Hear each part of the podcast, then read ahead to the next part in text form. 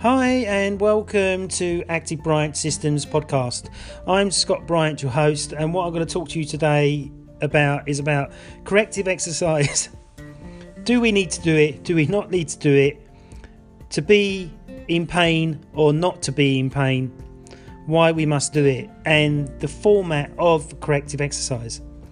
So first of all, we get many got many athletes like runners, boxers, rugby players, golfers, and fitness enthusiasts. At some time in their career or program, they may get uh, shoulder pain, neck pain, back pain, knee pain, uh, ailments in their bodies that they may get, and they may not know where it's coming from and they may not be able to exercise because of their knee pain, back pain, neck pain, shoulder pain. So, fundamentally, the CHEK Institute in Southern California, who I've studied with over the last, uh, what is it, 18, 18 years, but it took me six years to become a master practitioner. I heard about Paul in 2003 after going to one of his seminars. So, really important that with your corrective exercise for any sport, we all need good flexibility. But what many people don't understand is that people can be hypermobile in their body, which means that their flexibility in their body will be very extreme. So they'll be able to straighten out their arm and their, their elbow would drop down a little bit. People that can touch their hands on the floor when bending over may have hypermobility.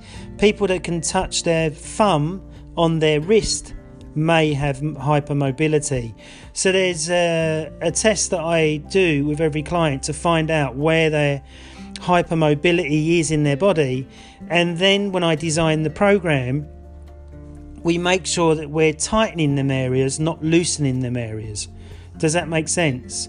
So people can have fibromyalgia as well, and this can be related to hypermobility as well as gut gut issues and muscles not firing and working the way that they should be. So flexibility in the hamstrings, the quad, the abdominal wall, the pectorals, the chest muscles, the biceps, the arm muscles, the triceps, the neck muscles all need to be in orthopedic norms. So, as a Master CHEK Practitioner Level 4, this is fundamentally one of the, the first tests that I do with every client. So, if you're not flexible and you're doing, say, burpees or you're doing jump squats and you're not flexible in your hamstring to your quad, this could give you stress in your knee that could give you knee issue so you can't train. Or the same as if your pectorals are too tight, your chest muscles, and you're doing, you know, 1RM max uh, chest training, you may rip the pectoral, or the same as if the bicep is not flexible enough and you're doing massively heavy bicep curls like me, like 75 kilos, then there may be a chance of that you could uh, rip that muscle and have a really bad injury. So, really, really important that you get your flexibility assessed before you do any fitness program. Now, somebody said to me, Oh, I've done your flexibility program, Scott, and I'm not improving and I'm still tight. Well, how clean is your diet? Because your muscles are linked to your diet. How good is your breathing? Is your breathing uh, good? You know, because we do uh, 25,000 breaths a day everyone that I found is doing it invertedly because the diaphragm is shut down, they're highly stressed, blah blah blah.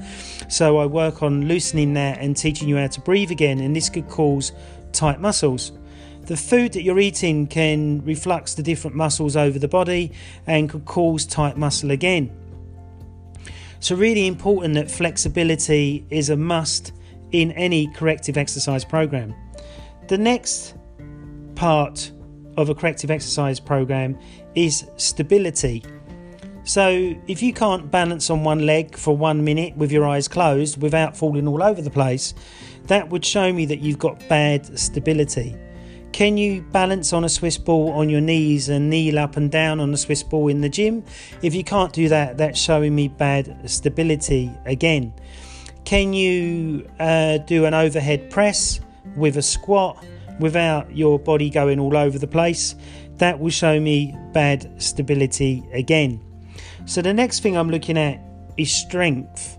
So can you lift your own body weight say doing a press up for 20 repetitions on a 333 tempo can you uh, do a shoulder press while engaging your core as you press out and lock out in the shoulder press can you do a cable push can you do a cable pull can you do a squat with good technique and good form and can you do it a one rep max. So if you're doing a one rep max on your shoulders or a deadlift or a squat or a kettlebell swing, uh, it's really un- really important to understand that one rep max because different training zones will give you different benefits.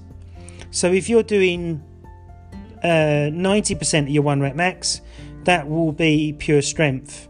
If you're doing 70% of your one rep max, that would be hypertrophy and muscle gain.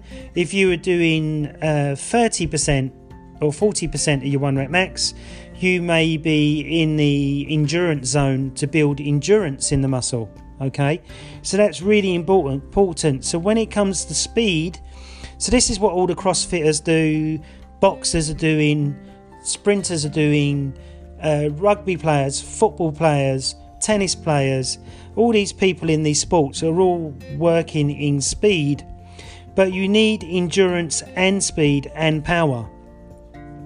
But unfortunately, many training programs only look at flexibility, don't even look at flexibility, sorry, only a couple of assessments. Stability is not really assessed at all, and strength, speed, and power. Most trainers put their clients straight into strength, speed, and power, which they're missing the building blocks of flexibility and stability, which is majorly important and postural alignment. So if you've got a forward head of more than 10 centimeters, uh, the norm is 3 centimeters. This will cause a problem with the lower back, as well as could cause a problem with the multifidus muscles, which go up and down the back, which will keep you standing up straight. And which, if you're uh, if you've got a forward head of so many centimeters, this could put stress in the knees because you think you've got to keep the whole body balanced. And each spinal segment sits on top of each other. So if the main driver, which is your skull, is not in the correct neutral position, this will put shear forces through the lower back, the middle back, and the upper neck. So, really, really important that any corrective exercise program, you should be starting that in any physical fitness program. Now, I've seen tennis players with not good flexibility. I've seen footballers, especially on the telly, doing their stretches for their quads, and they can't even get the heel to the to the bum cheek. So that's showing that their quads are really too tight from maybe overplaying because they do a lot of games throughout the year, or it could be that they're not addressing their flexibility of that muscle in their sport. So, really, we all need a corrective exercise program for six to eight to 12 weeks in which to normalize these areas. And then, with flexibility, to really normalize the flexibility, you need to do that every other day or every time you exercise. Uh, before you exercise, so warm up the body, do your flexibility tests, then do your stretching. Then, with your stability, you might be on a stability program for you know 20 to 30 weeks but including a little bit of strength a little bit of speed a little bit of power. But most people enjoy the power more than what they enjoy the flexibility work and the strength work. Okay but if you do a combination of all five then you will get extremely strong extremely toned and feel strong as you age because you know the ligaments, joints, tendons, and hormones all change through aging. So, if you're an aging person and you're doing strength and conditioning and you want to stay strong, like myself, you would stay in the four to six rep zone because that is the strength and power. If you were in your mid 20s or mid 30s and you're not too worried about strength, but you want to look toned and look good, you would stay in the 12 to 15 rep range or 20 rep range, in which to keep fat off the body, keep the ligaments, joints, and tendons strong, as well as getting more muscle tone. Okay, so that's what bodybuilders do when they want to get ripped and lean for a competition. They'll do high repetition training, high set training, as well as uh, cardiovascular training to help more to help burn more body fat, as well as crazy stuff with their hormonal system and their diet. So really, corrective exercise can really help with any injury and with most muscle skeletal pain. But obviously, you need a a proper program set out. So the orthopedic or assessment CHEK assessment that I do is four hours. And once I've done this assessment, then I design your program looking at your flexibility, stability, strength, speed, and power. And then over a course of every four, six, eight, or 12 weeks, I keep changing your program and doing a one hour assessment to making sure that we're going in the right avenue.